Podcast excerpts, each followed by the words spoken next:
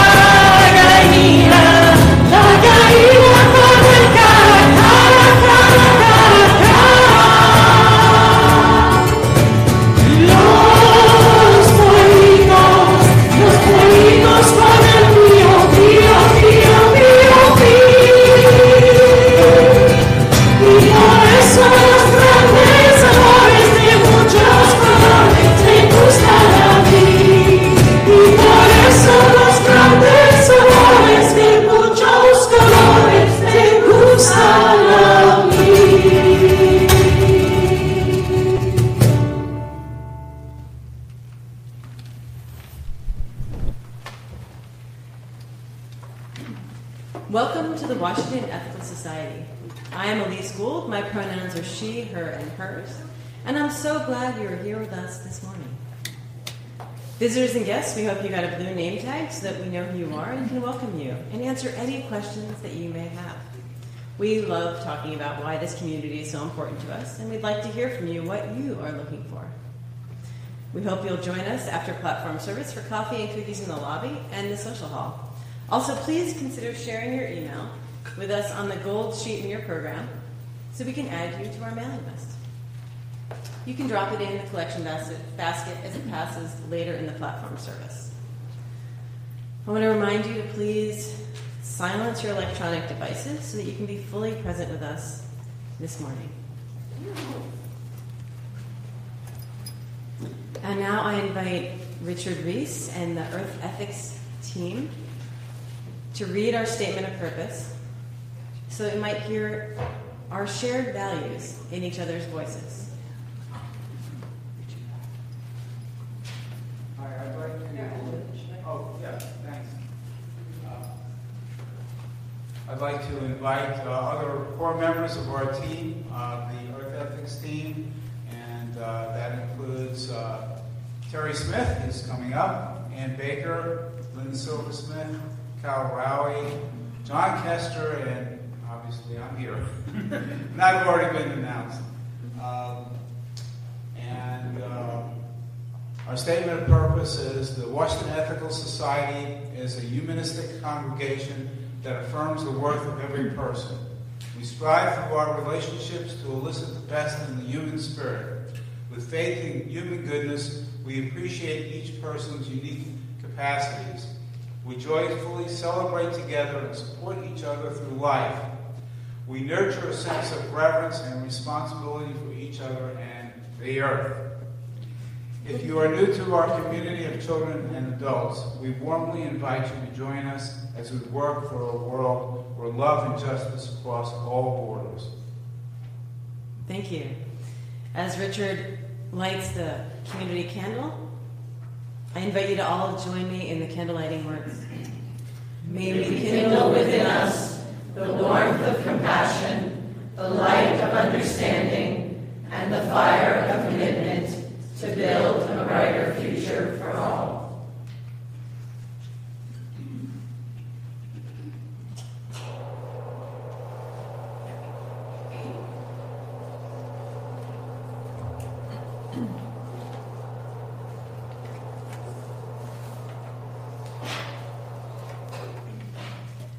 We ring this bell in solidarity with people around the world, especially thinking today about the Syrian people and our own troops caught in conflict.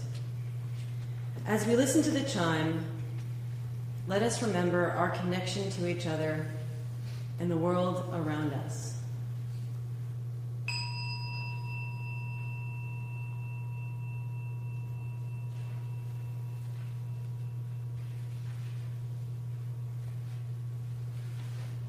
Let us hold in our hearts all that hurts in the world.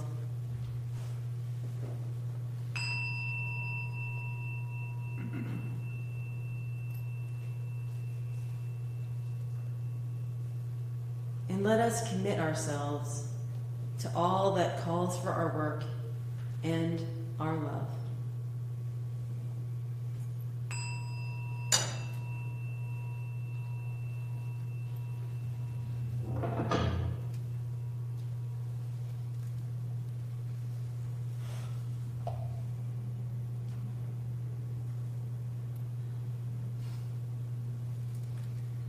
I invite you now a time of meditation. Sit comfortably in your seat. Take a deep breath. Feel connected to your seat and to the earth beneath your feet. Take another deep breath.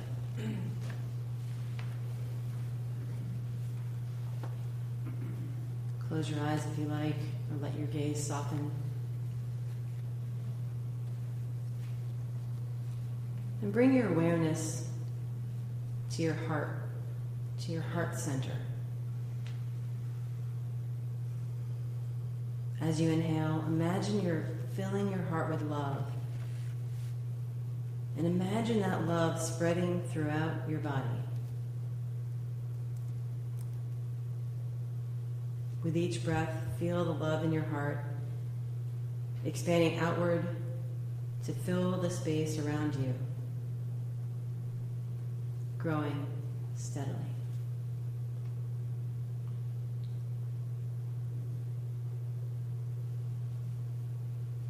As you fill your heart with overflowing love, bring your mind, bring to your mind the many things you feel grateful for.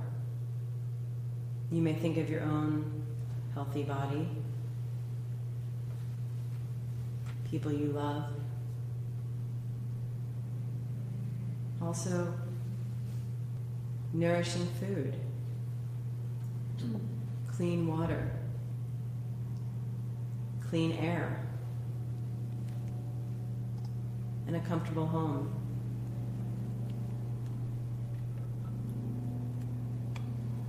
Feel the power of your gratitude to amplify the love radiating from your heart.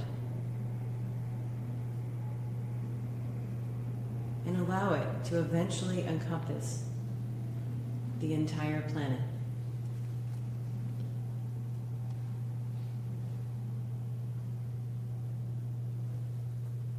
Consider that everything that you experience, love, and feel grateful for is made possible by the, this incredible planet that sustains you.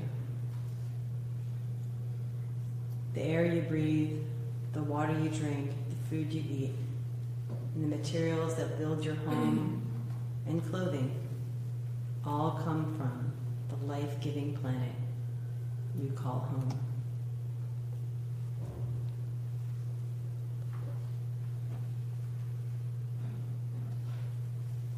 Take this time to meditate on the earth for all that you appreciate in your life.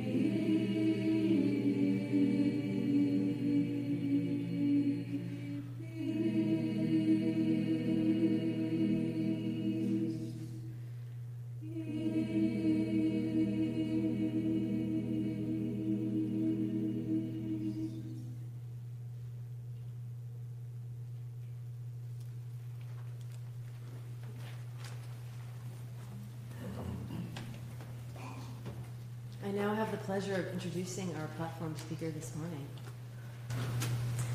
In a community whose environmental rights had long been sidelined to make room for heavy industry, Destiny Watford inspired residents of a Baltimore neighborhood to defeat plans to build the nation's largest incinerator less than a mile away from her high school.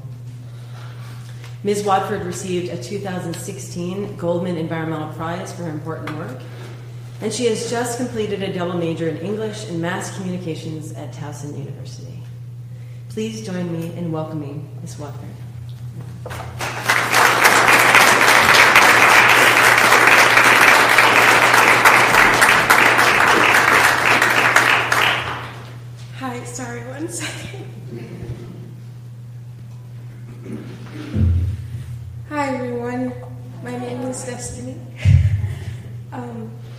Honored to share Earth Day weekend with all of you.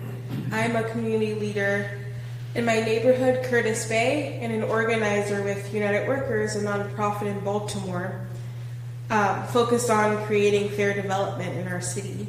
And in the spirit of Earth Day, a day created to shine a light on the state of the ground, of the very land beneath our feet, and our duty to protect it as well as the people that live upon it, I want to share with you my experience fighting alongside my community to protect our land and our health.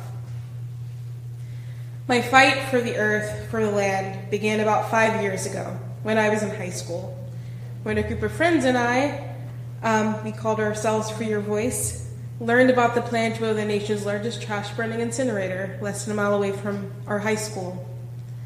I'll be honest, at the time I didn't even know what an incinerator was or what it did. Um, but through research, we found that the incinerator would have been burning 4,000 tons of trash every day. It was permitted to release 240 pounds of mercury every year and release 1,000 pounds of lead. All of this in a community that already had some of the worst air pollution in the nation. Before our fight to stop the incinerator, our group originally came together to think about what we believed in. And through that process, we found that we all had very similar core values, and one of them was the idea, the thought, the basic human right to live in a healthy environment and to breathe clean air. So when we found out about the incinerator project, which violated every value, every belief that we had, we knew that we had to take action. In the beginning of our campaign, no one in the neighborhood knew that the incinerator even existed. Both our mayor and our previous governor, Governor O'Malley, who ran for president on a green platform, um, supported the development. And it was all a lot and really overwhelming because we were high school students and we weren't sure if there was anything we could actually do to make a difference. Um, but we knew that whether we failed or if we succeeded, that we had to do something. And through extensive organizing, reaching out to our community members, our churches, our friends, our families, our teachers, and core decision makers in the city, um, we, through our collective efforts, through years of fighting and sacrifice, and fighting for this new vision for our neighborhood and for our future, we won. Spoiler alert. yeah, we won and we stopped the incinerator and we received international awards and recognition and if this were the end of the story, close the book. If it was like the end of the movie, you'd roll the credits because like this is the happy ending. like this is what we wanted. Um, but life is of course a lot more complicated, a lot more complex. um, and we know, we understand that the incinerator, every value that it violated, is not the first or the last development that will make its way or try to make its way into our community. And so that's why now we're building a community land trust so that we can do truly community led development in our neighborhood. And so the next time that the incinerator or something like it rolls into town, we have the power as a neighborhood to say no. But I don't want to talk about that with you today. Um, it's been a long journey, and I want to reflect with you all what I've learned so far through this process um, and being a part of a really intense campaign like the incinerator. So, I want to share with you three core lessons that we've learned in our fight for fair development. First, I want to share with you what the campaign has taught us about the role and the importance of history. Second, I'm going to talk about the power of art and its relationship in building a movement. And third, I'm going to offer you some challenges, insights, and possible directions related to the issue of racism and unifying across color lines. First, the Curtis Bay region is and always has been a frontline community, forced to bear the cost of our health to satisfy the demands of the market. We have an economic system that generates wealth for some while shifting the costs and burdens to others. Annie Leonard, the executive director of Greenpeace USA, said once that our economy was designed by people to get everyone to play by certain rules. And like a game, it comes with instructions telling us what the goal is, the solutions most people are working on. That's what the solutions are. They pursue this game's simple goal, and that goal is more. More money being spent, more roads being built, more malls being opened, more stuff. In our current system, having more means that you're winning the game, as Leonard puts it. The system promotes developments that will generate more money to produce more stuff, no matter the cost. In Baltimore, the marketplace is made up of space for tourist attractions, for art neighborhoods, um, employment, and throughout the history of Curtis Bay, our neighborhood, my neighborhood, has been relegated to an area that's reserved for industrial and dangerous and hazardous work. My friends and I, we became scholars of this history. And with the understanding of the role of economics and development in mind, we learned that the incinerator and the fact of its location fits into a historical pattern of meeting the demands of the economy regardless of the cost.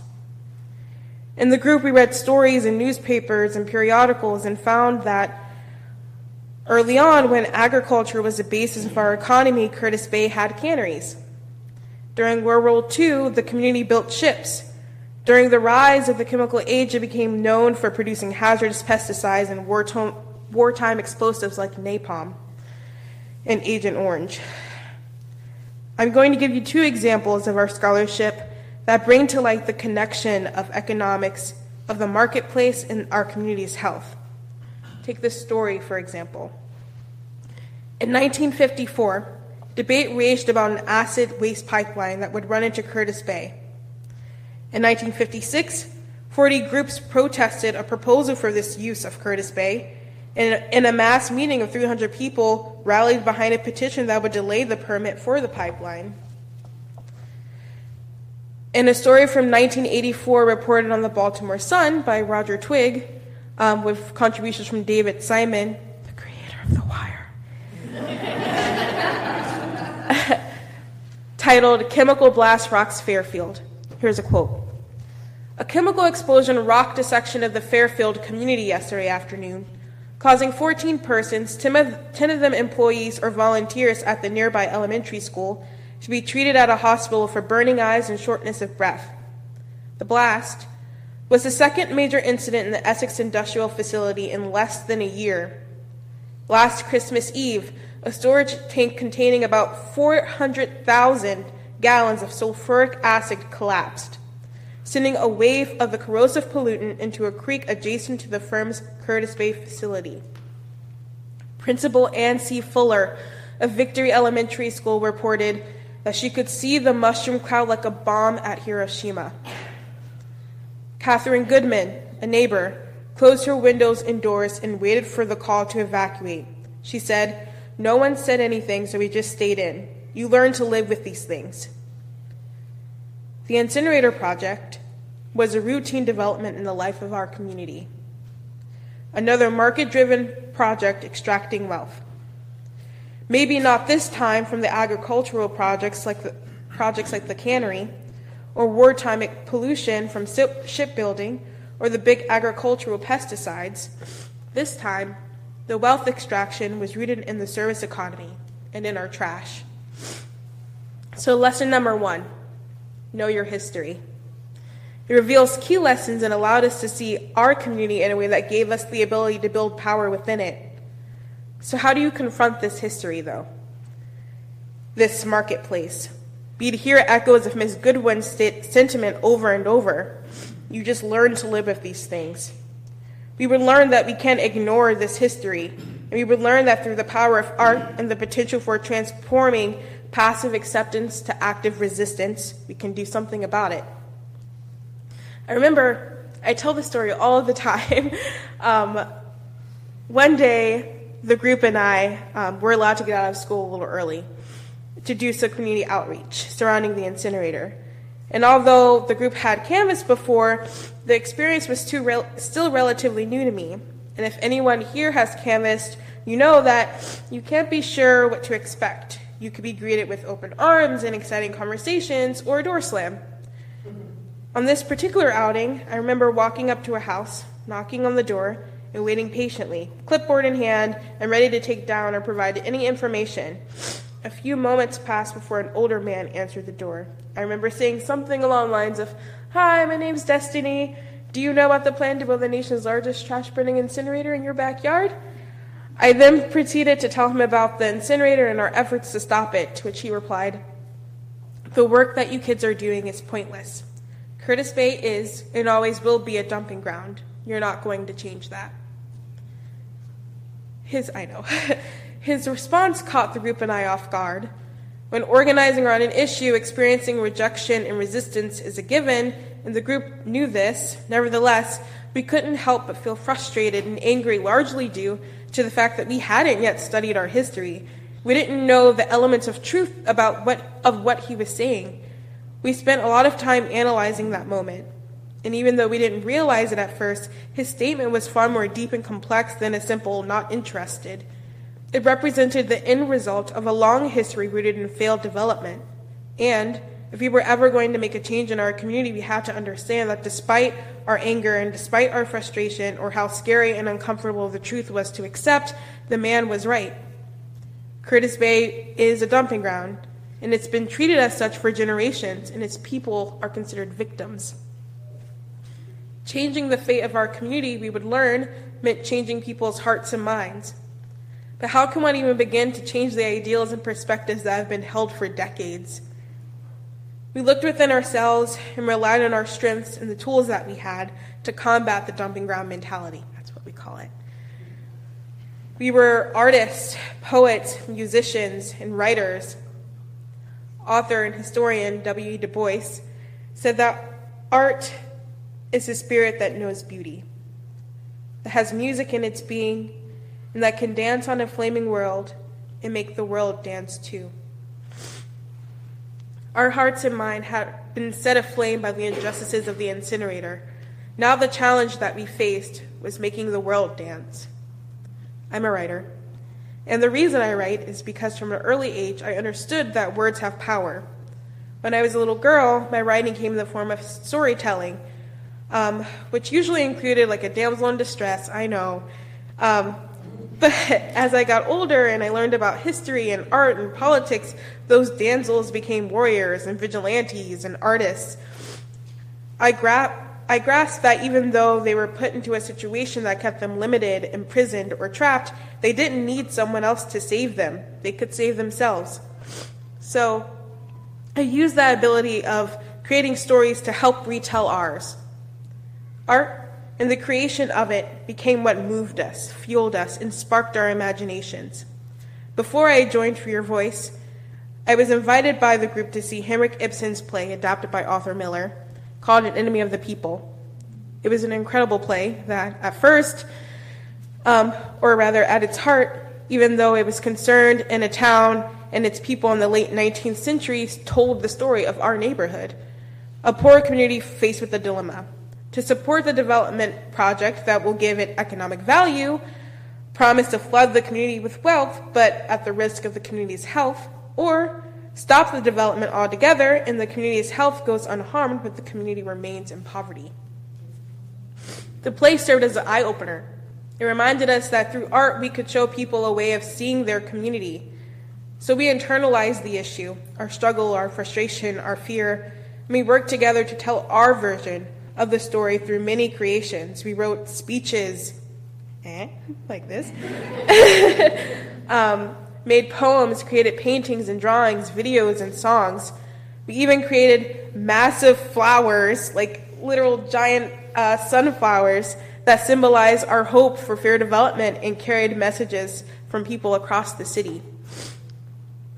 While we developed our art, we were also doing research and discovered that 22 public entities would be buying energy from the incinerator, one of which happened to be the Baltimore City Public School System.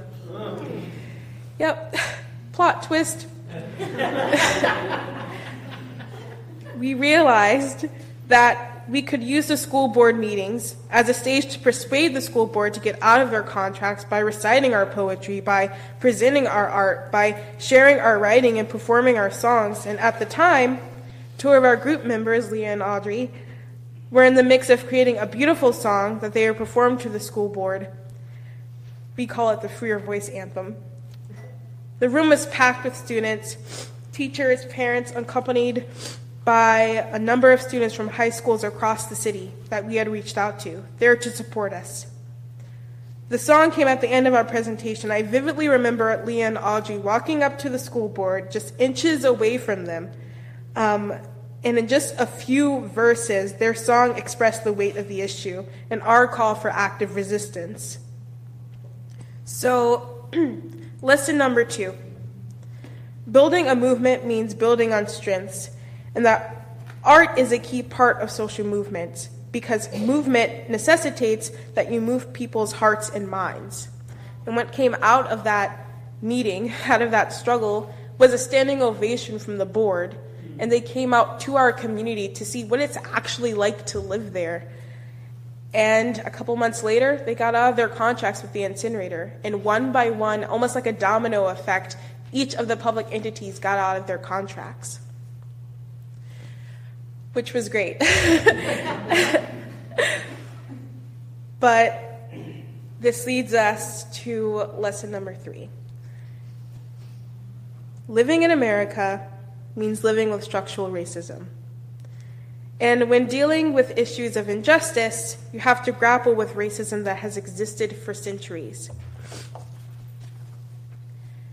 In Curtis Bay, there are several different communities include, or there were several different communities, including Fairfield and Wagner's Point.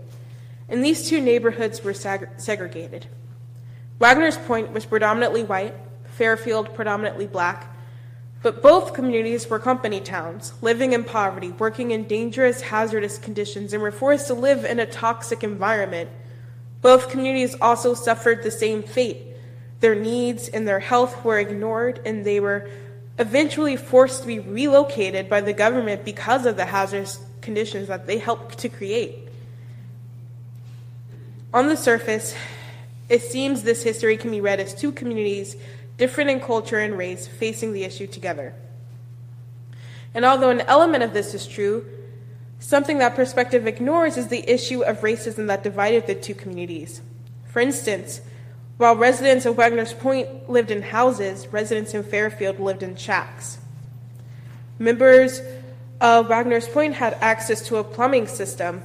The members of Fairfield didn't have a plumbing system and were promised this basic necessity by Baltimore on the condition of being annexed by the city.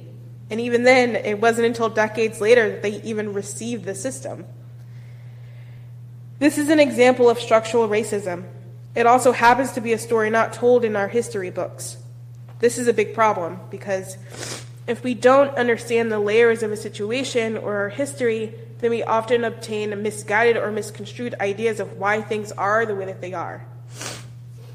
For example, throughout our fight to stop the incinerator, we have heard a number of explanations of why the community is considered a dumping ground. During a community association meeting, for example,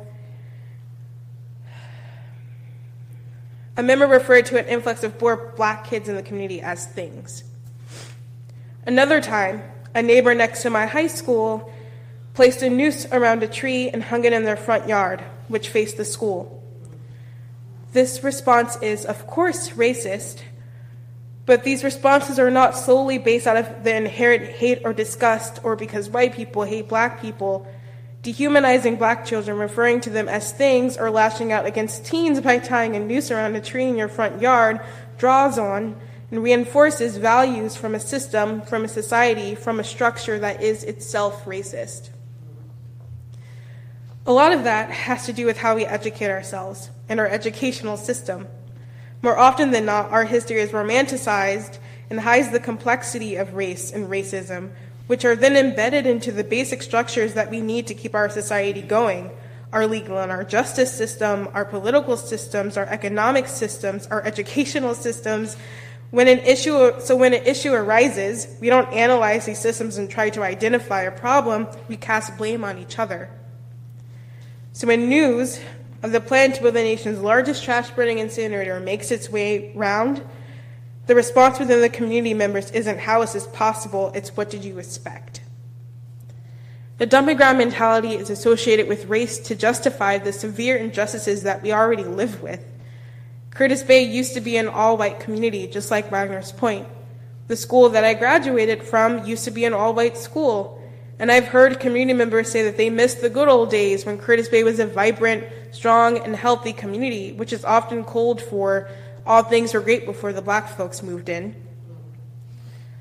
The fact, the fact of the matter is that just like Fairfield and Wagner's Point in Curtis Bay, we're all facing the injustices of living in poverty, of living in a food desert, of literally breathing in poisoned air. These injustices exist, so, how do we unify and organize together when you have different life experiences, cultures, ideologies, and perceptions of how we got here? How do we see the common ground and fight things that cause us harm? The first step we have to re educate ourselves. Understand that the fight is not with each other, it's the systems that don't even acknowledge our basic human rights that have been exploiting us for centuries. Our country has been founded on racism, and our structure functions because of the exploitation of poor people across all lines, culture and race included. But we have to face this issue and unpackage the racism itself within our systems and within our daily lives, and build relationships with each other to develop into leaders because we're all breathing the same toxic air living in the same food desert, trying to survive in a system that doesn't care about our health or our well being. We have to stand up together, demand that our basic human rights be acknowledged, and take action to the fate to change the fate of our community together. And that's why we're building our community land trust. That's why we want to create community driven development so that the next time a development like the incinerator rolls into town, our neighborhood would have the power and the resources to say no. We would be ready to fight back. And we can continue to build a healthy community that we love and a, city that we love together. Thank you.